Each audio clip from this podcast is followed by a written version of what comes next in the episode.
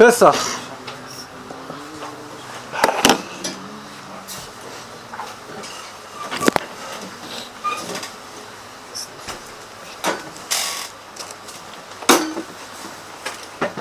רוצה לדבר על פסח,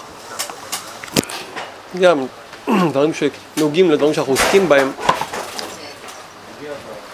בהקשר למועד הזה.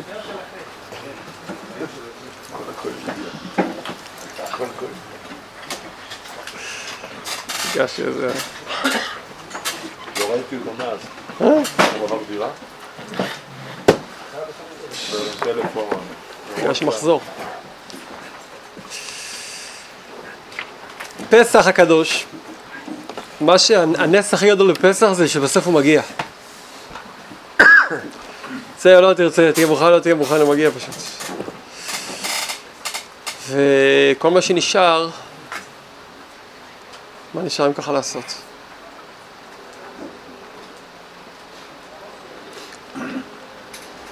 לנסות להבין אותו ולגלות שבסוף לא הבנו.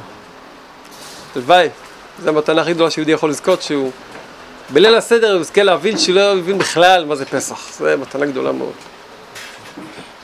הלוואי ונזכה, בעזרת השם. פסח הקדוש זה המעצב של כל היהדות, הבסיס של כל היהדות, של עם ישראל, אבל לא רק בהיסטוריה, בהווה. ולכן זה נוגע לכל קצה ולכל פן ב- בחיים שלנו. אמרנו כבר, לא מזמן דיברנו על פורים, הזכרנו דברי רבנו, רואים ד' חלק שני, שכל ההתחלות היו פעם פסח, בתחילה היו פסח ועכשיו ולא סיים, אז אנחנו כבר אחרי ההתחלה. יש לנו פורים, ברוך השם, התחלנו כבר. אבל פסח זה התחלה רשמית. וליל הסדר, ולפני ליל הסדר שרפת חמץ. שורפים את החמץ ומתנזרים מכל מה שאנחנו נגענו בו עד היום. לכן, אולי כדאי להסתכל רגע קודם כל על הנקודה הזאת. כי הדבר אולי הכי משמעותי שתופס אותנו בפסח זה השינוי הדרמטי בתזונה, כן, אה? פתאום אוכלים, הדבר שעליו האדם חי, לחם, משתנה לחלוטין, משתנה, זה לא סוג אחר של לחם, זה עניין אחר לגמרי.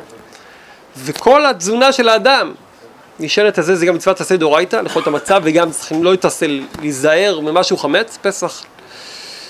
אה, לסלק כל חמץ מהרשות, ודאי לא לאכול ולא ליהנות. אז יש לנו איזה הבדל מאוד משמעותי במציאות, במציאות שמרכיבה את הגוף שלנו, שזה מאוד מעניין. כי בכל חג יש את הדברים המיוחדים, ועם ישראל תמיד יש לו עניין עם מאכלים, אבל כזה עסק מאכילה על דאורייסה, זה פסח. ואכילה בונה את הגוף. אז אנחנו גם מתייחסים לגוף מאוד חזק. פעמים רבות חוץ מזה שאנחנו מקפידים תמיד, עם ישראל אכילה, אכילה כשרה, אבל פה, הדבר, הלחם, לחם, זה לחם מן הארץ, הדבר הכי בסיסי שכל כך הרבה עניינים מהותיים בעבודת השם, ביהדות, בכלל, לחם, לחם ומים, מה התורה? זה לחם, לחם הוא לחמו בלחמי. ופה פתאום, התנגדות מוחלטת עד ל... שהלחם יחזור בחזרה לשולחן בצורה לכתחילה זה שבועות, כבר לפני כן מותר, אבל הלחם עצמו נהיה לחם, לחם קדוש, קורבן, זה קורה רק בשבועות, תורה הקדושה ניתנת לנו, אבל בפסח התנגדות מוחלטת. אז יש לנו עסק מאוד חזק עם אכילה, עסק עם שתייה כמובן, גם כן עם הרבה אמירה בליל הסדר, והרבה המחשה. אין לילה שאנחנו משקיעים בהמחשה, כמו בליל הסדר, המחשה דרך אכילה, המחשה דרך דיבור, המחשה בפנטומימה, עושים כל מיני דברים, זיזים, מורידים, לוקחים את המריץ לשולחן, מחזירים אותו, קערה, עושים דבר הפוך. מה לא? ודאי בשביל התינוקות, שלא ירדמו, שישאלו שאלות, התינוקות זה אנחנו, מי, מי זה התינוקות? תינוקות זה אדם, יש לו תינוקות, ויש לו את החלק המבוגר, ויש את התינוק. ואיתו מדברים, הרבה מדברים איתו, כי ממחישים רק לתינוק, אדם מבוגר לא קולט המחשות. לא יודע מה אתה רוצה ממנו. התינוק שבו, החלק הזה, האנקות, החלק הבסיסי, הוא מדבר עליו רק המחשות. בחיידר, במכינה, זה הכל המחשות, זה לא רק בפסח, כל, כל המחשות, ל"ג בוימר, חנוכה, ראש חודש, יום הולדת, הכל המחשות. אבל אצלנו בליל הסדר כולנו נהיים פתאום ילדים, הכל מוחשי, צריך להרגיש, לתפוס, זה לא סתם. זה לא סתם, יש חלק שלם ביהדות שהוא לא, אי אפשר להשיג אותו בלי המחשה והנוכחות שלו היא קריטית בפסח, אז בונים את זה. אפשר לקרוא לחלק הזה פשטות אמונה. ברור שיש הרבה דרגות באמונה, אבל קודם כל אמונה, אמונה. אנחנו דיברנו על זה פה, וכל המהלך שאנחנו מדברים על אמונה במציאות, זה כל כך נוגע לזה, שאמונה, אפשר להגיד עליה הרבה דברים. הרבה דברים אפשר להגיד על האמונה, דברים נפלאים מאוד. אבל זה לא האמונה בעצמה. כשאתה אומר שכל, אתה יכול להסביר את השכל, זה שכל, כן, זה השכל. באמונה אתה יכול להגיד הרבה דברים על האמונה, אבל האמונה בעצמה היא האמונה בעצמה. לכן הדבר הכי, הזכרנו כבר שהדבר הכי הכי אמ, קרוב להגדרת אמונה זה מציאות. מציאות, מציאות. אבל איך מגיעים לזה? אדם אומר אמונה, איך זוכים לאמונה? פסח זה זמן של קניית אמונה. במיוחד אלה לסדר שאז יהודי יכול לקנות אמונה בעיניים. שאלה כמה מתמסר לסיפור. כל התהליך הזה של ליל הסדר, שהוא יסודו בהרי קודש, מכל הסדר של הדברים, שאנחנו לא מבינים כלום, אנחנו יודעים שהכל קודש קודשים, גם המנהגים. ודאי, מנהגים בראש ובראשונה, דברים קדושים, אני אומר, לא רק מצוות, דאורייסא דרבון, גם מנהגים. המהלך כולו, ודווקא מה שאנחנו לא מבינים ועושים, זה בניין האמונה, וזה למעלה ממה שאנחנו תופסים. וגם כשאנחנו מדברים עכשיו זה לא בשביל להבין את זה בשכל, אמרנו כבר, אנחנו פה מדברים מחשבות מבטלות מחשבה. זה סוג של אה, חשיבה מבטלת חשיבה. אה, ואם נזכה, אם נזכה רק לבטל את המחשבות שלנו קצת על ליל הסדר, כבר הרווחנו רווח עצום. אם נזכה קצת להוריד מכל הבניינים שיש לנו בראש, איך צריך לראות, מה צריך להיות, ולהגיע יותר עם, עם גישה לליל הסדר, כבר רווח עצום. אז ליל הסדר זה לילה של אמונה. לילה כאור יאיר, כמו יום, כמו אור, זה יום שהוא לא יום ולא לילה. וזה באמת, מדבר על עתיד לבוא, למרות שעתיד לבוא יהיה עוד גאולה השנייה של עתיד לבוא, וזה, אנחנו כבר עכשיו שולחים את המבט לעתיד לבוא. ויותר מכל, וזה מה שאני רוצה להתמקד כרגע, בליל הסדר אנחנו סומכים על משהו. אנחנו פועלים על סמך משהו שכאילו נמצא לחלוטין, בכזאת רמה הוא נמצא, שמדברים מכאן ואילך, ממנו והלאה. למשל, נתקדם כמה דוגמאות לזה. דוגמה אולי הכי מוחשית זה הכאילו הוא יצא ממצרים. חייב האדם לראות את עצמו כאילו יצא ממצרים, אומרים לך, לא תקשיב, אנחנו לא אומרים לך עכשיו, תקשיב, אתה חייב לראות אותך כאילו יצאת ממצרים. אבל אתה חייב לראות את עצמך כאילו יצאת מצרים. מה זה אומר? כלום, תגנה כרית, תסתסב, תדע איך מסבים, תלמד איך מסבים, תדאג שיהיה לך יין, ארבע כוסות, כי זה דרך חירות, תדאג שיהיה לך את הדברים של כאילו יצא ממצרים. אבל לא מרגיש את חבר, אתה רוצה, תשמע איזה משהו, תעשה, זה לא העניין. אתה צריך להיות בכאילו יצא ממצרים, זה הסדר, אתה נמצא שם. וחוץ מזה, כל הסדר עצמו, עם כל הפרטים שיש בו, ושזה יובן העניין הזה, כל הפרטים שיש בו, מה הוא לא עם בדיוק הדבר הזה, שאתה בעצם שם על השולחן דברים שאתה סומך שזה זה. אתה עושה כל כך הרבה פרטי פרטים, זה לא כמו שולחן שבת רגיל. אנחנו עושים סדר ארוך, זה טיש רציני, עם שלב ועוד שלב ועוד שלב, וצריכים להקריא, נוהגים להקריא מראש את כל הסדר כולו, מקדש. ככה עד הנרצה, עד ה... שאתה יודע שאנחנו כבר, הכל עלה לרצון אצל השם, כל הסדר הזה. אתה בעצם עושה פעולות משמעותיות, מדויקות מאוד, אתה אומר זה ככה וזה עושים ככה, זה שוברים ככה וזה טובלים ככה, ופה לא מברכים, פה כן מברכים. כל הפרטים האלה זה מין משהו שקיים. אתה עושה בסדר, אתה הולך לפי מהלך קיים מסוים, ואתה נשען ואתה סומך על זה. זה אגב מבטא מאוד את המושג קטנס, במובן החיובי שלו. בקטנות, מוחין דקטנות זה לא מוחין שמאירים במוח של גדלות, אבל אחד הדברים שמאפיינים מוחין דקטנות בהבנה הפנימית של זה, שמוחין דקטנות זה הקיים. והקיים זה דבר מאוד חשוב. לפעמים בגלל שזה קיים, לא שמים לזה לב בכלל, ומאבדים את זה. יש חלקים ביהדות שכל היהדות יושבת עליהם כמו אמונה, שבגלל שזה משהו שהוא לא שכלי, אז לא משקיעים בו.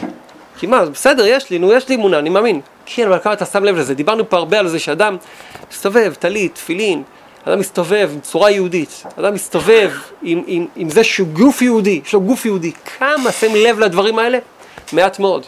ויש שם סט שלם של מוחין. מוחין דקטנות, בהבנה מסוימת פנימית, הבנה מאוד מדויקת פנימית, בעצם מה הקיים, זה מוחין דקטנס, הרי זה נקרא גם מוחין דאיניקה, שבעצם אדם מקבל את זה לא דרך שהוא הלך צד ציד ולקח על עצמו אכל, אה, זה, זה מאכל שקל לעיכול, בדרך כלל זה מאכל לחלב, זה נקרא מאכל של קטנות, שזה דבר שאתה בעצם ניזון על ידי מישהו אחר, הוא כבר קיים בך. ואנחנו קונים אותו בגיל צעיר, כל אדם קונה אותו בגיל צעיר, כך או אחרת, כל אחד קונה אותו. השאלה כמה אדם מקיים את זה אצלו בגיל יותר מבוגר. וכמה שבליל עשרה יש מוחין דגדלות, ומוחין דגדלות דגדלות יותר גדולה, אבל יש תפקיד חשוב מאוד לקטנות, גם מזה שאנחנו מביאים את הילדים הקטנים על השולחן, ואנחנו מדברים איתם, ודואגים שלא ישנו, מחלקים להם אגוזים וקליות, ושואלים, ש... שהם, שואלים אותנו שאלות, וככה מתקילים אותנו בקטנות שלהם, שגם אנחנו ניכנס לתוך הקטנות הזאת הטובה, המתוקה של, של ליל הסדר, ועוסקים, ואוכלים כרפס איזה קטנות, ועוסקים המרור, שגם זה עוד עניין שקשור לקטנס. בסופו של דבר קטנות זה הקיים. ויש לנו בליל הסדר עיסוק רב עם הקיים. תכף נגיע לזה בחזרה. הזכרנו גם שבוע שעבר, ועכשיו אני מזכיר מחדש, ונכנסים קצת יותר לזה, הנושא של חירות, זה נקרא חג חירותנו. אז פסח נקרא חג חירותנו, קנו לחירות ממצרים. וכבר הזכרנו כמה פעמים את העניין הזה שיהדות, ההגדרה, אחת ההגדרות היסודיות של מה התנאים הנצרכים בשביל להיות יהודי זה חירות. אתה לא יכול להיות יהודי אם אתה לא בן חורין. למרות שיהדות זה שיעבוד מוחלט, מלא לקדוש ברוך הוא, דווקא בגלל זה, היהדות יושבת על חירות, אתה לא יכול להיות עבד לעוד משהו. וכל מה שעדיין משעבד אותי, בעיקר, זה הרי לא משעבד חיצוני, זה שכל, זה ידיעות, זה הבנות, זה הקדמות וכן הלאה וכן הלאה, מונע מהיכולת להיות באמת באמת עבד של השם. איפה בא לידי ביטוי בשיא השיאים החירות? כוח הבחירה. כמה שזה נשמע מוזר, אבל בדיוק כוח הבחירה. זה נקרא בחירה חופשית. בעומק הדבר, בחירה חופשית זה שאדם באמת יכול לבחור, כמו שהזכרנו כמה פעמים דברי רבנו, רוצה עושה, לא רוצה לא עושה.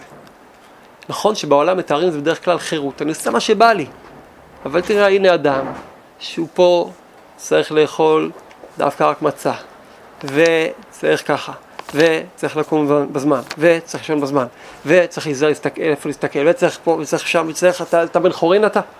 אבל ברור שמי שקצת מסתכל לי שיש לו מוח בקודקודו, שאומר רגע, כל הצד השני של זה, כל הצד השני של זה, למה לא לעשות את זה, מה זה אם לא היעדר החירות המוחלט, כבר דיברנו על זה, שהרי האדם מעצם טבעו בעולם הזה הוא לא צריך להיות בבית כלא, העולם הזה, במהות שלו, בתוואים שלו הפשוטים, חוץ ממה שבני אדם הוסיפו, בטבע של העולם הזה הוא משעבד בצורה מטורפת.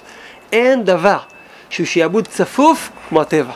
הטבע הוא סד עם מסמרים, עם ברגים, מדויק, הוא אכזר.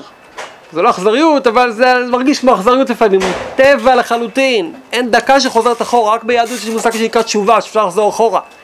העולם הזה הוא רק מה שהוא, וזה נקרא חוסר חירות, הוא רק מה שהוא, עבר השעה עברה השעה, זהו זה, אכלת, יש לך אין לך, יש לך יש לך אין לך אין לך, יש לך אין לך, תגיד, אתה נהנית? לא נהנית טוב, אכלת גמרת, עושה, אכלת כבר את העוגה, אי אפשר גם לאכול את העוגה ולהשאיר אותה שלמה.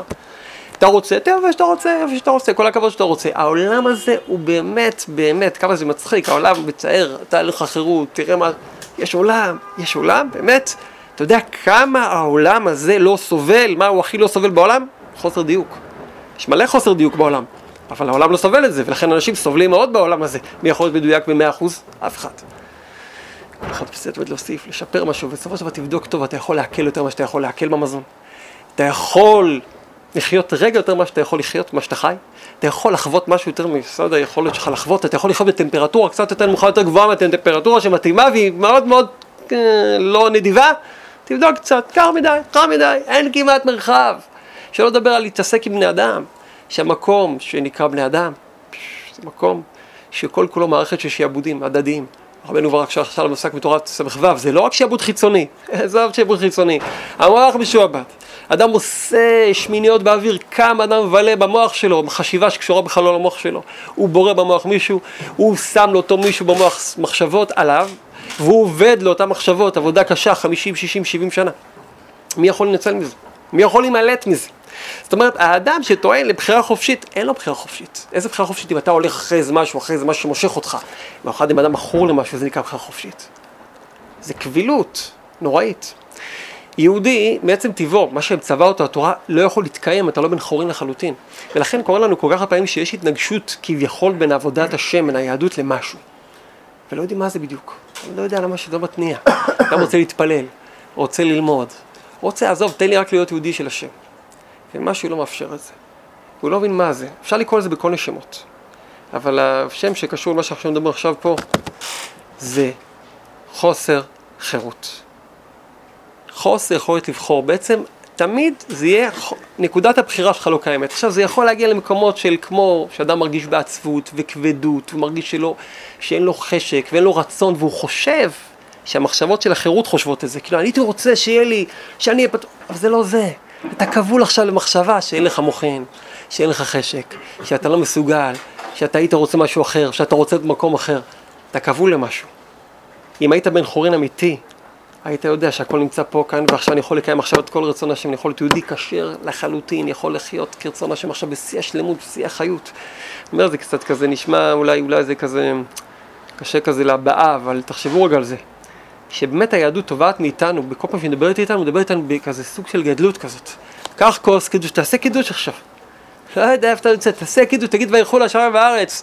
תגיד שאתה תעשה קידוש, אתה עכשיו שותף של הקדוש ברוך הוא, לא שם, אני לא, תשאל אותי אם אני, אם אני, אני מכוון על התדר, לא מכוון על התדר בכלל, מה הקשר עכשיו, וילכו לשמיים בארץ, אני לא יודע, זה לא, תן לי יום אחר, אני לא עכשיו בעניין. לא, אתה צריך להתחיל, תגיד קריאת שמע. מה קריאת שמע? תמליך עליך את הקדוש ברוך הוא, אבל איך, המוח שלי מלא מחשבות. היהדות מסתכלת עלינו כעל בן חורין, אני אומר, תקשיב, אני מדברת עם בן חורין. אם לא, יש לך בעיה אמיתית, בסדר, נעזור לך, אבל, אבל אתה אמור להיות בן חורין, מה זאת אומרת? אתה בן חורין. אבל יש לי מלא בלבולים, יודעים את זה שיש לך בלבולים, זה לא קושר, זה, זה לא מפריע לזה שאתה בן חורין לחלוטין. בעצם הטבע היהודי שלנו אנחנו בני חורין, עם ישראל מטבעם מולים הם, וגם מי שלא נימול, גם נקרא נימול, וגוי, גם, גם הוא נימול נקרא הראל, כידוע. זאת אומרת, האדם מטבעו, טבעו היהודי הוא בן חורין, אבל השאלה איך מגיעים לטבע היהודי הזה. והטבע היהודי הזה נמצא, נולד, מתחדש בפסח.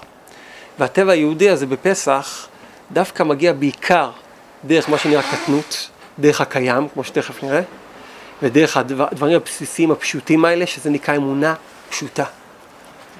אדם יכול לרצות ולדעת וללמוד, אבל להגיע לשכל, להגיע להשגה של יהודי פשוט, שיכול לשבת בליל הסדר, ולחיות עם הקדוש ברוך הוא, לאכול את המצות, ולשתות ארבע כוסות בשמחה, בחירות, ולהיות בן חורין, כל המשלים, וכל ההשגות לא יגיעו לשכל הנפלא הזה. ולמה? כי מה שיש ליהדות בבסיס להציע, שום שכל לא יכול להציע. היהדות בעצמה יש לה את כל מה שהיא צריכה, וזה צריכים לזכור תמיד. יש לך באמונה הפשוטה ביותר יש את כל מה שאדם צריך. דיברנו כמה פעמים בנושא של בחירה, ואמרנו שרבנו הזכיר את המושג שאמר את הביטוי הזה, מופלא, שהידיעה והבחירה זה לא שאלה, הבחירה היא בתוך הידיעה. אני לא רוצה קשה להסביר על זה, אבל כן רוצה לגעת בנקודה כי זה נוגע מאוד לפה. בפסח, מה שאנחנו מקבלים בפועל, תכל'ס בפסח, זה ידיעה, דעת חדשה. כמה שזה נשמע אולי סתירה, מה זה דעת? אמונה, כן, זה הולך ביחד. ידיעה מסוג אחר. אתה מקבל דעת. אתה מקבל דעת. דעת שעשתה אותנו בפסח, כשיצאנו מצווה עשתה אותנו בני חורין. זה דעת למעלה מהשכל, וזה דעת שעושה אותך בן חורין. מה חסר לאדם אם לא דעת? תחשוב קצת. חסר לך אוכל? לא. הרי אדם יכול להסתובב ברחוב עצוב, בדוכא, יש לו כל טוב יש לו. אבל אין לו, אין לו, אין לו, חנוק, הוא תפוס, אין לו אוויר לנשימה. אם מישהו יצליח לגרום לו, לשכל שלו להתרחב טיפה, לא צריך פתאום כלום, הכל טוב לו. רווח, שכל, קצת שכל. יש כזה צרה, שלפעמים אפילו את זה לא יודעים להבין אפילו מה אומרים. כאילו יש כאלה שאומרים לך, תגיד, מה אתה מדבר? מה זה נקרא דת? תתן לי כסף. אבל מי שקצת טעם, טעם של, של טעם של אמת, יודע את האמת הזאת. ודאי, צריכים שפע, אבל יש אנשים שיש כל טוב שבעולם, והם חיים בגיהנום, או אפילו לא גיהנום, חיים סתם בתוך בית כלא. מה יכול לשחרר את האדם מעבדות אם לא דת? ומה מסתירים מהאדם כשרוצים שהוא יישאר עבד אם לא את הידיעות האמיתיות שנוגעות אליו, שלא ידע אותם. באמת כל האדם אחרי שהוא יצא מן העולם, מגיע מן הסתם לעולם כזה נפלא, עולם טוב, שם הוא ידע את הכל, אבל השאלה, איך להסתכל על כל החיים, עברתי את כל החיים. רצתי, התייגעתי, ניסיתי לצאת ידי חובת כל העולם. אבל הייתי עבד עבדים. בשעה שאם הייתי קצת יודע על עצמי משהו, קצת יודע על הנשמה שלי משהו, קצת יודע על מהות הימים טובים, קצת יודע על מהות הפעולות הפשוטות שלי, איפה הייתי יכול להיות, לא עם מויכין, בן חורין, לחיות את החיים שלי באמת בחירות אמיתית. חסר לאדם דעת. הדעת, הידיעה, נותנת מרחב לבחירה. כמה מרחב הבחירה שלך גדול, כמה שאתה יודע. זה לא ידיעות של סוף ידיעות, זה ידיעות מסוג אחר, זה ידיעת השם. ולכן פה מתחבר ביחד משהו מאוד מעניין. זה שהשם בך יודע אותנו, זה שאנחנו יודעים את השם, זה היינו הך. זה מוזר, אבל זה בדיוק זה. כשאומרים ידיעים, מתכוונים לידיעת השם. כמה השם בך יודע אותנו עד הסוף, עד הסוף. השאלה כמה אתה יודע שהשם בך יודע אותך עד הסוף. לא רק שהוא יודע כמו שעשית, שהוא יודע אותך, שהוא מכיר בך. ההבנה הזאת היא בבלה משולבת, שמצד אחד אני יודע שהשם בך יודע את כל המציאות, כל מה שהיה, כל מה שיהיה איתי, שהמידיעה המוחלטת שזה נשמע כמו ביטול הבחירה לחלוטין, אני לא אין לי מה לעשות, כן, זה צד אחד שזה הצד השני שזה, שאתה יודע את השם.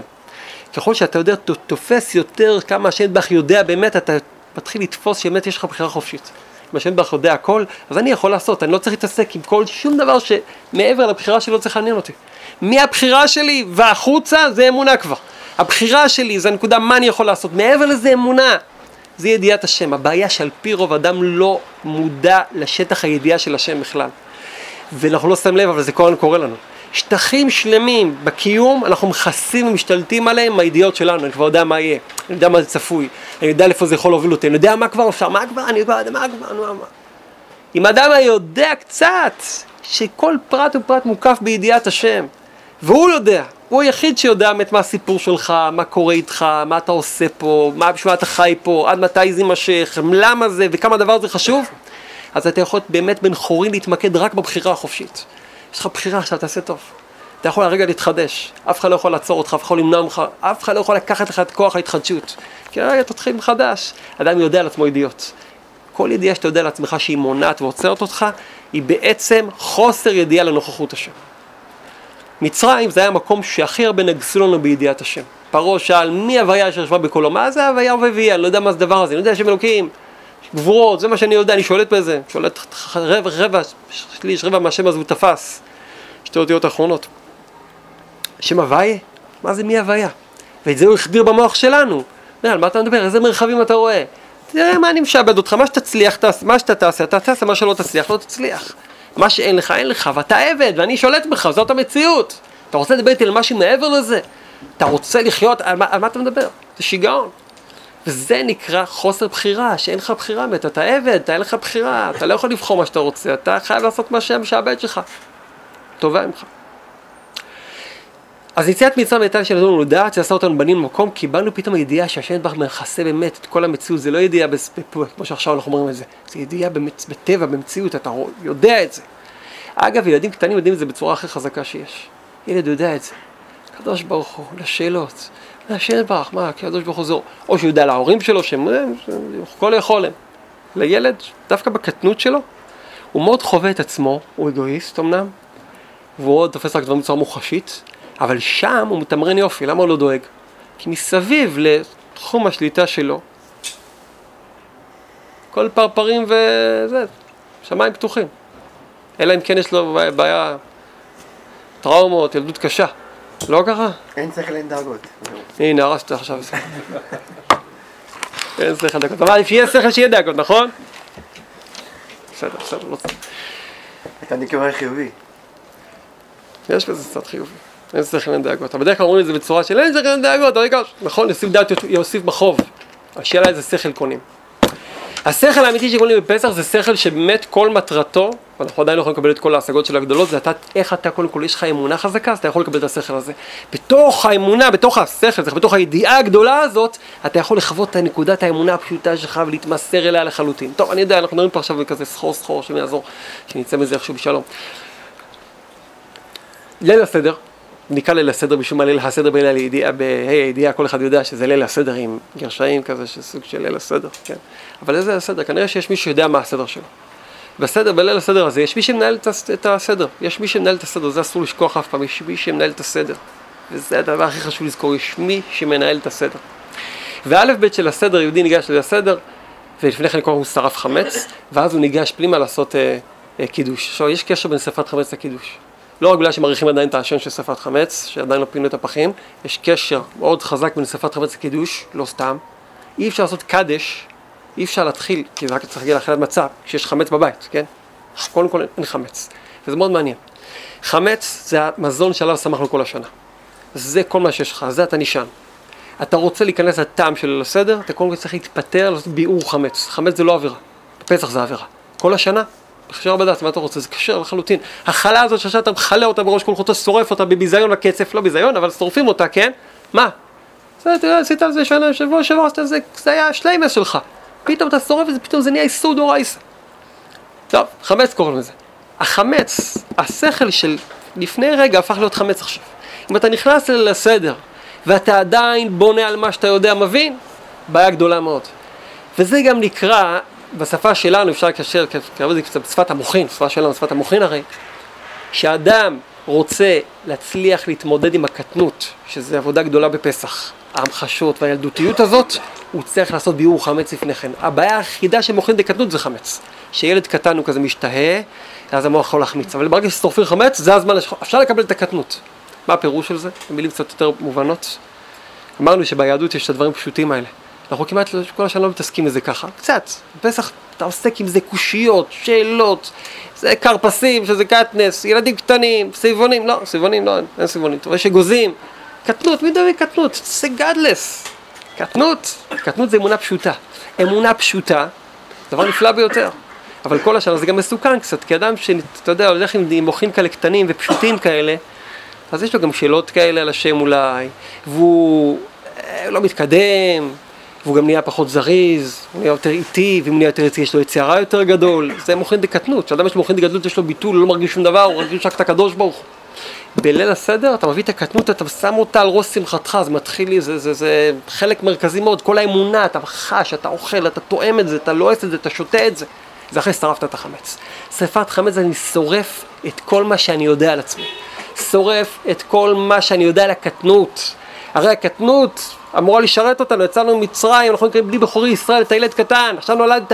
ועם הילד הקטן הזה אתה ניגש לתוך האמונה, ואת מאכילים אותך כמו ילד קטן לתוך הפה, נותנים לך מצה, נותנים לך יין, נכון שזה כבר גדלס, אבל אתה מרגיש את זה, ואתה אמור לחוות את זה, כמו ילד, לעשות כאילו, לעשות כאילו, לעשות כאילו. כל השנה אסור לעשות כאילו. פסח זה מצווה גדולה לעשות כאילו יצאת ממצרים. ולא סתם, שאתה שורף את החמץ. כלומר שאתה שואף באמת לדעת את השם, זה נקרא שרפת חמץ. לא רוצה את ההקדמות שלי, ולא רוצה את הצעצועים שלי, אני רוצה את הצעצועים שהקדוש הוא יש לו להציע לי, זה נקרא שרפת חמץ. אנחנו עושים לפסח רק אחרי שפינינו מהבית את המזון הרגיל שלנו, בעצם זה התאבדות. אתה לא יודע איך יצא המצה, אולי השנה יצא להם קצת אבות המצות, אולי זה בעיות בעיכול, בדרך כלל זה קצת קשה לפעמים.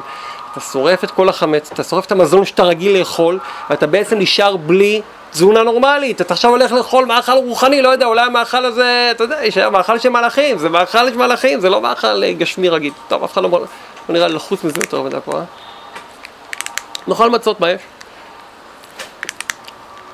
עכשיו, ברוחניות זה משמעותי ביותר. אתה רגיל כל השנה לסוג של מאכל, סוג של שכל מסוים, אתה שורף אותו. אתה ניגש לפסח, אתה סומך על הקדוש ברוך הוא, הוא הזמין אותך, אתה סומך עליו שייתן לך דעת, שייתן לך שכל. ואז מתחילים קדש, אגב בקדש יש את העניין הזה של כבר מכוונים שכבר קיבלנו מוחים מסוימים, וזה גדול מאוד. אתה צריך להתחיל את הסעודה, את ה... לפני הסעודה, את הסדר, מידיעה שכבר יש לך מה שיש, מה שצריך, יש הכל. לכן אומרים את כל הסדר מההתחלה, קדש, רוחס, אומרים לילד קטן, תגיד את הכל, יש לנו את הכל כבר יש. לפי הפנימיות בכלל, עברנו את כל הסדר בתפילה כבר, כל הסדר עושים בתפילה, עוברים את כל הסדר כולו, בתפילה, המוכנים שקוראים לזה כל הסדר, אחר כך חוזרים הביתה, עושים שוב פעם את כל הסדר שעשית בתפילה, אבל בתוך הסדר עצמו. זאת אומרת, כל הסדר כבר קיבלת את הכל. אתה אומר, כבר קיבלתי, כבר קיבלתי, זה שכל מאוד מאוד יקר למי שיאמץ את זה. בעבודת השם זה כמעט בלתי אפשרי בלי זה, וזה אחד הדברים החשובים לי, כל אחד שרוצה קצת לטעום טעם בחגים, במועדים, במיוחד בעבודת השם, כמו שצריך, במיוחד בפסח, זה להבין דבר אחד, באמת, באמת, את מה שאני צריך כבר יש לי, אני צריך פשוט לנסוע בתוך המסלול הזה. כשאני חושב שאני עושה את זה, זה בעיה גדולה מאוד. כשאני נמצא במתח שזה ילך או לא ילך, זה בעיה צרה צרורה. אבל כשאתה יודע את הידיעה, כמו ילד קטן שמגיע לשולחן, הוא יודע שאבא יודע איך עושים ליל הסדר. אין לו שאלות, הוא יושב על השולחן, מבסוט מהחיים. סליחה שאני מקרר פה אנשים, בדרך כלל, אם כבר אנשים טרחו, עזבו את הבית, ובבית הראו להם בדיוק מה צריכים לעשות. באו לפה, לפחות שברוחנית להם מה צריכים לעשות, הנה תעשה, תנקה, תעשה פה, פתאום מדברים פה, אומרים שלא צריך, רק אה, דיבורים של הרגה, הפוך, אתה צריך לסמוך, כן, אבל מה לעשות, שזה השכל הכי חשוב שיש בליל הסדר, אדם מגיע ליל הסדר והוא כל חושב מה הוא צריך לעשות פה, בעיה גדולה מאוד. כשאדם מגיע ליל הסדר, תחשב על ילד הקטן איך מגיע לליל הסדר, דבר ראשון יש לו מוחין נפלאים מאוד, אשריך, הלוואי עליך שתזכה לקלל מוחין. מגיע ליל הסדר, יש לו את הציפית שלו, הוא קצת רב עם אחותו, כי לקחו לו, בסדר, אבל חוץ מהמריבה הספציפית, טוב לו, יש לו שקית שכבר התחמצה בדרך עם כל הצעצועים, יש לו את ההגדה שלו, עם ציורים. באמת, תחשבו קצת על התקופה הזאת. אבא שלו זה המנהל הסדר הכי טוב שיש בעולם, אולי גם סבא נמצא שם, הוא לא יודע מה, אה, שיש איזה מתח בין האבא לסבא אולי, מתי לגמור, כמה למשוך, זה לא מעניין אותו, לא יודע, הוא יודע דבר אחד, הוא יודע, הוא יושב בשולחן, עוד מעט תשאלו אותו, הוא נזהר לא להירדם כי הוא סגר דיל כבר עוד פעם אחותו הזאת, לגנוב את האפיקומן וזה, כבר הוא יודע, זה, זה הוא מחכה, אתה אומר, זה, זה מוכן דקטנות, אנחנו יושבים פה עם האגדות, אנחנו יודעים מה מדובר פה, אנחנו יודעים, צריכים לשמור ג' מצס, כהי לוי ישראל, יש לנו את כל הזה, פה יש לנו את הרשש, פה יש לנו את הזה, פה יש לנו את האגדה, בקרב מועדיך. יש, כל, יש הכל, כל הדברים, ברוך השם מצוידים, לא חסר כלום. אה? לא חסר כלום? אה, חסר רק שיהיה מוכן, שאני ארגיש מה שקורה. תזכור את הילד הקטן. הילד הקטן ניגש לסדר, איך הוא ניגש? עם התפיסה היהודית הבסיסית הכי דחופה שאתה צריך לאחל לעצמך. מוחין דקטנות, אמונה פשוטה, שזה הדבר היחיד שיכול להפעיל ליל הסדר. הדבר היחיד שיכול להפעיל ליל הסדר. אז ליל הסדר זה לא רק ליל הסדר, זה מייצג בכלל את כל היהדות, בחצי כל יציאת מצרים, שעד שיצאנו ממצרים היינו עסוקים באיך אני מייצר את עצמי, איך אני עומד במכסת הלבנים, איך אני מצליח להצדיק את הקיום שלי, איך אני מצליח לייצר ולעשות ולעמוד שזה גלות, ולסוד הקדוש ברוך הוא אומר בוא עכשיו אתה אצלי, בני בכורי ישראל, אני נותן לך את המוח, רק דבר אחד תסמוך עליי. תישען, זה נקרא מוחין דקטנוס. מוחין דקטנות זה להישען ולדעת שיש לי. יותר נכון הפוך, לדעת שיש לי זה קטנות ראשונה, להישען זה כבר קטנוס בייס כבר, זה נקרא כבר מוחין קטנוס בייס, כבר זה נקרא בביטחון, זה כבר השגה יותר גבוהה. קודם כל תדע. מה יש לך. היהדות מתחילה מה יש לי ביד. אני יודע, זה נשמע כמו שיחת חיזוק, אבל זה לא שיחת חיזוק. זו נקודה מאוד מאוד מאוד מאוד מאוד נפלאה. כל הסדר יושב על הנקודה הזאת. האם אתה יכול לגשת קודם כל לפגוש את האמונה. לפני שאתה מתחיל את הכל, תפגוש את האמונה שלך. על השולחן קודם כל את האמונה. כמה אמונה יש לך במה שקורה בשולחן. תסתכל טוב על השולחן, כמה אמונה יש לך שם. זה גם נקרא, נקרא ידיעה ובחירה, שידיעה זה ידיעת השם, אתה יודע שהקדוש ברוך הוא נמצא פה. ואז יש לך את הבחירה שלך. אבל עכשיו אנחנו בונים את הבחירה. איך יהיה לי בחירה חופשית? איך אני אזכה לבחור באמת בטוב? רק כשאני אקנה את הידיעה הגדולה, המקיפה, שבעצם היא השכל של ילד קטן פשוט, שעדיין לא יודע הרבה, אבל יש לו ידיעה מוחלטת, שלכל מה שהוא לא יודע לעשות ולא מבין, יש מי שדואג לזה. יש מי שדואג לזה באופן מלא. זה א' ב' של יהדות, זה א' ב' של חירות, בלי זה אין חירות. דיברנו הרבה בעבר, כל השבועות בכל העיסוק שלנו במסגרת הזאת. הנקודה הזאת של איך אדם חי, בלי ליפול לחלל הפנוי, איך אפשר לחיות בתוך הספקות, בלי ליפול לתוכם. איך אפשר לחיות בתוך חירות ולא לחשוב מהעבר, מההווה והעתיד, זה יושב בדיוק על הנקודה הזאת. מה שלא בבחירתי זה ידיעת השם. כל מה שלא בבחירתי מדאיג אותי זה נגיסה ביס בידיעת השם, זה לקחת, במקום שיהיה לך שם ידיעת השם, יש לך שם ידיעת פרעה. פרעה זה אותיות העורף, כבר אמרנו, פרעה יושב לך כאן בעורף והוא רוצה להעסיק אותך ולהדאיג אותך בכל מה שאתה לא מסוגל ולא יכול ולא יודע, לקחת על זה בעלות דרך הדאגות. וזה נקרא שיעבוד, שאתה משועבד, אתה משועבד, ויציאה לחירות זה שכל מה שאתה לא יודע, שאתה הרי לא יודע, לא? השאלה מה נמצא שם במקום הידיעה שלך. מויכן דקטנס, זה הכנה למוחין דגדלות. כל מה שאני לא יודע, נמצא שם השם. כשאני אקבל מוחין דגדלות, אני כבר ידע את זה. אבל מוחין דקטות נותן מקום לידיעת השם, זה יותר חשוב כרגע לדבר על זה עוד לפני המוחין דגדלות שיבואו. מה אתה עושה עם השטחים שאתה עדיין לא יודע לגביהם כלום. בתור ילד קטן יש לך ביטחון מלא, יש לך הישענות, אתה יודע מה יש לך ביד, מה יש לך ביהדות שלך, כמה טוב יש לך, כמה טוב השולחן שלך, כמה השם רוצה בזה, כמה זה מסודר כמו שהשם רוצה, לפני שהתחלת את הסדר, ואתה רואה את הסוד, אתה כבר עושה את כל הסדר, כל מי קדש, עד שאתה יודע, הקדוש ברוך הוא מרוצה מזה, עכשיו אתה יכול להתחיל. אחרי שאמרת את כל הסרט, את כל הסריה, תתחיל עכשיו, תתחיל לקדש עכשיו. טוב. זהו. מה רע? את ליל הסדר בעצמו מעבר לזה. מעבר לזה רק את ליל הסדר בעצמו, זה מה שנשאר. הזכרנו, הזכרנו לפני כן, או, ידיעה. בפסוקות, אומרים לנו מה ידעו דורותיכם, יש עניין של ידיעה כי ידעו, שמים סכך ואתה רואה, יש לך סכך מעל הראש וזה נקרא ידיעה. בפסח זה קצת שונה, ראינו את זה גם בתורה ס"ד, שזה נקרא ולמען תספר, באוזני מנחה ובן מנחה. מה זה סיפור? סיפור זה השתלשלות של אירועים. השתלשלות, זה סיפור. סיפור בלי השתלשלות זה לא סיפור, זה בלי פואנטה, זה בלי עלילה, זה בלי, בלי מסגרת. בפסח, כמו שכבר הזכרנו, למען תספר באוזני בנך ובן בנך, בפסוק הזה עצמו כתוב פעמיים לפחות השתלשלות, למען תספר באוזני בנך, תספר זה השתלשלות, אוזני בנך ובן בנך זה השתלשלות פעם שנייה, אתה והבן שלך והנכד שלך. איפה יש פעם שלישית השתלשלות? אשר התעללתי, רבינו אומר שזה מלשון עילה ועלול, עלילות זה גם השתלשלות. טוב, מה זה נקרא לענייננו? אגב, בהקשר של זה בפסח, אנחנו עוסקים מאוד חזק בהשתלשלות. אנחנו מספרים, ליל הסדר בנו מהשתלשלות של אירועים מקדש, אמרנו הנרצה, זה הכל השתלשלות אחד נמשך מהשני. אנחנו בליל הסדר מספרים את הסיפור מי עבדים היינו, מתחיל בגלל לסיים בשבח לפי השתלשלות העניינים, מתחיל עם ארמי ודוד וכולי. אנחנו גם יושבים כמה דורות על השולחן, כנהוג, ויותר מזה, סתם, לא עוד, עוד רמיזה מעניינת, שאנחנו רואים גם סתם באילו ציינו דיינו, זו השתלשלות מאוד מעניינת, וגם בסוף הפיוטים זה הרבה השתלשלויות, שגם לא יודעים מה זה, אבל יודעים שיש השתלשלות, חד גדיו, זה הכל השתלשלות של אירועים, גם אתה לא יודע מה זה, הכל השתלשלות, מאוד מעניין, סדר השתלשלות. ולמה? השתלשלות, סיפור, סיפור זה דבר שתופס את האדם מאוד חזק. איך דבר מתגלגל, איך הדבר מתגלגל. והשתלשלות בעצם זה התיאור המדויק מה זה, איך נמשכים מוחין, איך נמשכים מוחין. איך מגיע לפה לעולם מוחין? אתה מקבל דבר ראשון מוח דקטנות, אבל זה מבשר על מוח יותר גדול של גדלס, והגדלות מבשרת על קטנות חדשה, שהיא מבשרת על גדלות יותר גדולה. זה נקרא השתלשלות של אירועים. המאוד מעניין זה שהקדוש ברוך הוא הוביל את עם ישראל, והסיפור ההיסטורי שלנו הוא סיפור של מויכין. היה לנו אבא ראשון אברהם אבינו, היה גדל במקום של צלמים עבודה זרה. פתאום הוא התחיל לחשוב, התבונן, ראה שכנראה הסתכל, הנה יש שמש. מה, אבל זה לא זה, יש מקור יותר עליון, השתלשלות פה, מה זה לפני כן? עד שהציץ עליו בעל הבירה. מזה השתלשל, והוא הלך הלאה, עשה מסע, עד שהוא הגיע למקום שלו, הגיע לארץ ישראל, מזה השתלשלו דורות, יצחק, שהגענו, בסופו של דבר הגענו גם כן ליעקב אבינו, בני ישראל השתלשלו להם למצרים, השתלשלות פחות נעימה, שמה היה את כל מה שהיה, השתלשלות האירועים של מצרים, עד שבסופו של דבר כל הסיפור של הגאולה, זה גם השתלשלות של אירועים, דרך כל המכות, כל הגלגול, כל הגלגול של הגאולה, גם היה השתלשלות. אז יש השתלשלות של אירועים חיצוניים, שזה נקרא היסטוריה, מה שנקרא, וזה הרבה אנשים תופסים את הפן הזה, מה גרם למה, מי קדם למה, מי הלך, מי היה לפני מי, אבל זה משהו מאוד חיצוני. וגם ככה אדם יכול לתפוס את עצמו כהשתלשלות של אירועים. הייתי צעיר, נהייתי יותר מבוגר, בסוף אני גם זקן, שכל אין בזה. זה השתלשלות של אירועים, זה מאוד, מאוד חיצוני. אבל ההיבט הפנימי זה השתלשלות פנימית של אירועים. ההשתלשלות הפנימית הופכת הרבה פעמים את הקערה על פיה, היא אומרת לך, אתה יודע, ארמי עובד אבי, התחלת משם, אבל אנחנו מתחילים בכוונה בליל הסדר מזה.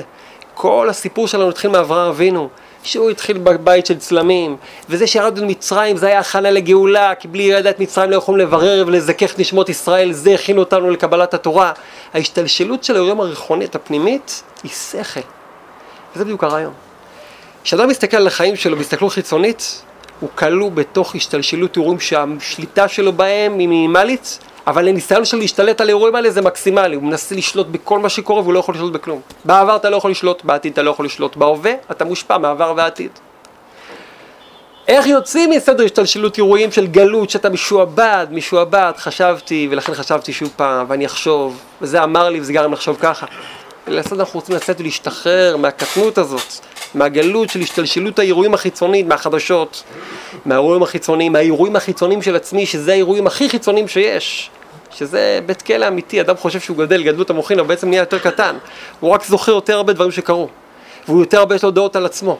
בליל הסדר הוציאו אותנו ממצרים, שלפו אותנו החוצה, אמרו לך, תקשיב, אתה מקבל ראש חדש, עכשיו זה סדר חדש של השתלשלות אירועים, זה נקרא מויכין. כמה שזה נשמע אולי מושג כזה רוחני, אבל מויכין זה החיים שלנו. כל מה שיש לך בחיים זה מוחין. ומוחין זה השתלשלות. כשאתה מקבל איזה שכל יום אחד, חושב על משהו מסוים שהוא נשמע פשוט מאוד, ואתה יודע, נשמע כזה משהו גשמי, חומרי, כזה סוג של משהו שאין בו הרבה יותר מדי דעת, בסדר, אתה יודע, כוס יין של קידוש, לא הרבה מדבר אליך. אבל בתוך הכוס הזאת מונח שכל גדול מאוד. אתה שם ציצית על עצמך לפני שהספקת לגמור לפהק. בפנים יש שכל גדול מאוד שאתה אפילו לא יודע, יותר מאוחר אתה תזכה אולי להגדיל קצת המוח יותר, התחלת בין חמש למקרא, גדלת הלאה, בגיל, בגיל, בגיל חמש שקוראים את המקרא הזה, אדם קורא סיפור, יש לו ציור על אברהם אבינו, יצחק, יעקב, עשיו, הציור שלו מאוד מאוד ילדותי. בהמשך, בגיל יותר מבוגר, כל מה שקנית כילד קטן, כציור חיצוני, הופך להיות כלי עצום לדעת. אדם מנסה להתרגל, גיל חינוך, במצוות, מעשים טובים, זה מאוד חיצוני אצלו, אבל זה הכנה לשכל יותר גדול. כשאנחנו תופסים קצת את המציאות הזאת בתרגום להיום, זה מופלא. הרי יש לנו כל הזמן ביהדות דברים שאנחנו פוגשים, שאנחנו לא מבינים למה אנחנו עושים אותם. אין לנו עדיין, אני לא מבין למה עושים את הדבר הזה. אתה רואה פה סוג של חד גדיה כזה. למה הקדוש ברוך הוא התנהג איתי ככה? או למה אני צריך לעשות את זה? או למה, מה, מה השכל שבזה? אני עושה את זה בלי הרגשה, עם הרגשה. מה הטעם יש בזה? הסתכלות של מויכין זו הסתכלות אחרת לחלוטין. אני עושה משהו, אמנם כרגע הוא נראה לי משהו חסר טעם, אבל הוא כלי לשכל גדול. אני חייב לעשות אותו כדי לקבל שכל, אולי, אולי אני לא אבין אותו פה, אולי אפילו אני אבין אותו רק הנשמה שלי מבינה אותו, אבל השכל צריך להגיע לפה. אתה עושה מעשה שהוא כלי לשכל גדול מאוד. ליל הסדר זה המחשה חיה. אנחנו עושים סדרה של פעולות שהשכל האנושי, כמה שיעבוד להסביר את זה, זה יפה, יש הסברים, אבל זה לא פירוש אמיתי. פירוש האמיתי שאתה אוכל מצות, שותה יין, וזה כלים לשכל גדול שחייב להופיע בעולם הזה. השכל הזה צריך כדי שיהיה עם ישראל, בלי זה אין עם ישראל. בלי שיאירו האורות הגדולים האלה אין עם ישראל. ואותו דבר שאדם מרגיל את עצמו בעבודת השם, תורה, תפילה, התבודדות, התגברות על תאוות, התגברות על קטנויות, הוא מציית לזה צדיק, מחייב את עצמו למהלך מסוים. מהלך, מחייב את עצמו לאמונה מסוים, מחייב את עצמו לשכל של קטנות מסוים, מתנהג בצורה של אמונה פשוטה. הוא לא רואה, לא מאיר לו הדבר, אין לו יותר מדי אור מזה, אבל הדבר הזה הוא כלי. בהמשך הכלי הזה מכיל אור, האור הזה הופך להיות מי שאתה, זה שאתה אחרי שאתה, מי שאתה כיהודי, זה לא מה שאתה יודע, זה הפעולות שעשית. זה הסדר הבוקר שלך, זה נטילת ידיים בבוקר, זה הצורת לבישת הבגדים, זה הדברים שהשולחן ערוך מתחיל איתם, שזה דברים פשוטים מאוד, דברים מוחשים כמו המציאות, אבל זה לא המציאות החומרית, שזה השתלשלות אירועים חיצונית, זה מציאות רוחנית, שהיא השתלשלות מאורות עליונים. אנחנו נמצאים היום בשלהי הגלות. באמצע הגלות, באמצע החיים עוצרים את הכל וחוגגים כאילו חירות. וזה אולי השלב הכי קשה בפסח. לבוש את הקיטל מי שנוהג, לפתוח שולחן, להיכנס למוחין, של חירות, כאילו יצא ממצרים. בדרך כלל, ברוך השם, כשמגיע, אם האוכל מגיע תיאבון, מגיע פסח, מגיע גם התיאבון. לפני כן לך תיאבון, אתה אומר, מה, תן לי רק להיות אחרי. אה? לא, ברוך השם, אנשים כן רוצים את פסח נראה לי. לא, רוצים את פסח. יש כזה מושג. יש כאלה שרוצים כל להיות אחרי. תן לי להתעורר יום אחרי פסח. אחרי שלא יהיה שום שאלות של חמץ ושום דבר כזה, אני אתעורר, אני כבר אקבל את ה... אני אשאל את החבר'ה מה היה שם, שיספרו לי. עבדנו כל כך קשה בשביל... אפשר לפחות שנהנה עכשיו, אחרי שעבדנו כל כך קשה, אחרי שסבלנו כל כך הרבה.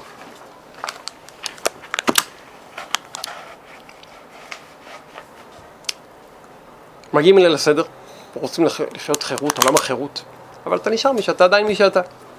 אתה עדיין אותו אדם. היופי של ליל הסדר שאומר תקשיב, אתה לא צריך להיות מישהו אחר. תהיה מי שאתה, תהיה אותו אדם.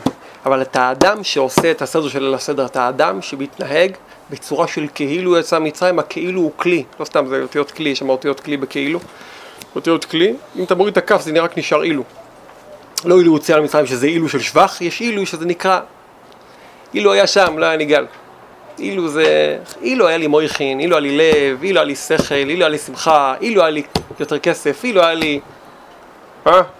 שולחן יותר גדול, אילו היה לי עוד איזה הבנה חדשה, אילו היה לי יין יותר טוב, אילו היה לי, אה, אילו. אילו זה שאיפה יפה, אבל זה חורבן, אם אין כף, שזה כלי. הכלי, אילו זה כאילו, תעשה כאילו יש לך את הדבר. אתה מתנהג כאילו יש לך חירות, כאילו כבר זכית, כמו ילד הקטן, כאילו כבר זכית, כאילו כבר קיבלת, כאילו כבר אתה יודע. כאילו כבר יצאת ממצרים. תעשה לב שכל השיחה זה כאילו אחד גדול, כן? סוג של כאילו, כאילו, כאילו, כאילו. עד כאן. שרתי עם הקטנס. מה? מה אתה אומר, חיים מאיר? לא כאילו, לא כאילו, כאילו עשה לא. מה זאת אומרת? מה, מה? כאילו עשה זה לא מספיק, כאילו זה... למה זה כאילו הסעה? הכאילו זה הסעה פה. כל ההסעה זה כאילו, תעשה כאילו, זה עיקר מצווה. כאילו. זו השאלה הכי קשה שיש לך לסדר? לא, זה המילה האחרונה שלנו. כנראה שהכאילו זה הדרך להגיע לכל הדברים, מה שהרב אמר. מה, מה? כנראה שהכאילו זה הדרך להגיע לכל הדברים. על ידי הכאילו אנחנו מגיעים לדברים. איפה שאדם חושב שם הוא... מה?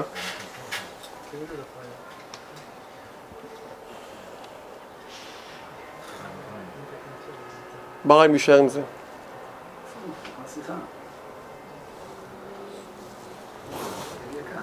מה, מה? זה כל השיחה הייתה? אה, כן, זה הייתה. זה פחות זה, אומר, זה פחות מתאים, כאילו, שיחה. לא, מה? איך הרגשנו שיצאנו ממצרים, אה? איש פעם חשב על זה? איך הרגשנו שיצאנו ממצרים? לפני שיצאנו ממצרים איך הרגשנו? ישב שם איזה מישהו ומסר שיעור איך הולכים לצאת ממצרים, כמו שאני עושה עכשיו.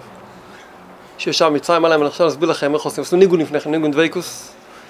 אז הוא הסביר להם איך זה יהיה יציאת מצרים, איך זה ילך. יהיה התחלה, יהיה גדלס, ואז יבוא הקטנס. אז קם איזה עבד אחד מה- מטיט, הרים את הראש מתוך הטיט, אמר, הרב, אבל איך מכוונים את הקטנות? איזה, איזה מוח מגיע לפני? זה מה שהיה, אה? ככה שאלו אותו, זה, זה מה שהטריד אותם. אז. הטריד אותם מאוד, איזה שכל. יש פה דף של הכוונות של הרשש. הקדוש ברוך על זה יפה מאוד. הוציא אותנו ממצרים בלי השכל שלנו, בלי הדעת שלנו, בלי, בלי ההבנות שלנו, אבל קשה לנו מאוד, קשה מאוד. הדבר הראשון רוצים לדעת שאנחנו מצוידים בשכל, בראש. אחרת מה זה שווה? תגיד לי מה, תסביר לי מה זה, איך זה, מה זה לעשות, תן לי איזה הרגש, משהו לפחות. אפילו בצפרדע, משהו, בקינים, משהו. משהו, שכל. לא סתם עכשיו וורטים, דבר שכל אמיתי, שכל, שכל. זה הרגש. מה לעשות, צריכים להיות נאה דורש, נאה מקיים. אומר לעצמי. לחיות עם השכל של ילד קטן. אפילו לא מנסה להגיד כל הדברים היפים שאנחנו אומרים פה. פשוט אני יודע שהוא כבר מתכונן, כבר שמח, מתכונן לסדר, הוא כבר יודע, יש לו ליל הסדר, הוא כבר סופר את הרגעים, אנחנו... לנו את הלחץ, אבל תגיד, אנחנו נספיק עד ליל הסדר את הכול, נספיק או לא נספיק, הוא סומך לחלוטין על ליל הסדר, הלוואי נזכה ככה לסמוך על ליל הסדר. סומך על ליל הסדר, מאה אחוז, יהיה ליל הסדר, הוא מסתכל על השולחן, הוא יודע, זה יהיה פה ליל הסדר בשולחן הזה. מסתכל על השולחן, לא יודע מי שם ליל הסדר, לפי המצב של החמץ, לא יודע. תגידו, ייכנס פה היום בבית, ייכנס, ייכנס בבית הזה, פסח, חבר'ה, מה קורה? צריכים לנקות את החמץ.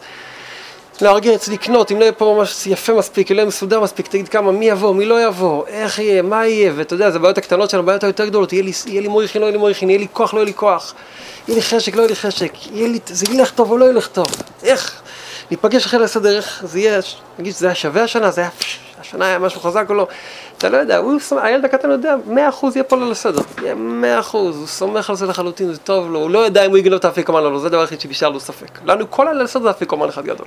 נגנוב או לא, נקבל מוחין או נקבל מוחין. אולי נזכה להתחיל לסמוך על זה, לשרוף את החמץ, את החמצת המחשבה. לסמוך לחלוטין על הקדוש ברוך הוא, על הפסח של השם יתברך, על הסדר של השם יתברך, הסדר של רבנו, שינהיג לנו את הסדר, לקבל דעת אמיתית, לא, לא כמו שאנחנו עכשיו מציירים מעצמנו בראש, דעת אמיתית, שזה גאולה אמיתית, חירות אמיתית, דעת שתהיה מעולם אחר, לא מעולם המושגים שלנו, לא, לא, לא מעולם ההבנות שלנו, לא מעולם הציפיות שלנו אפילו. יהי רצון, שנזכה.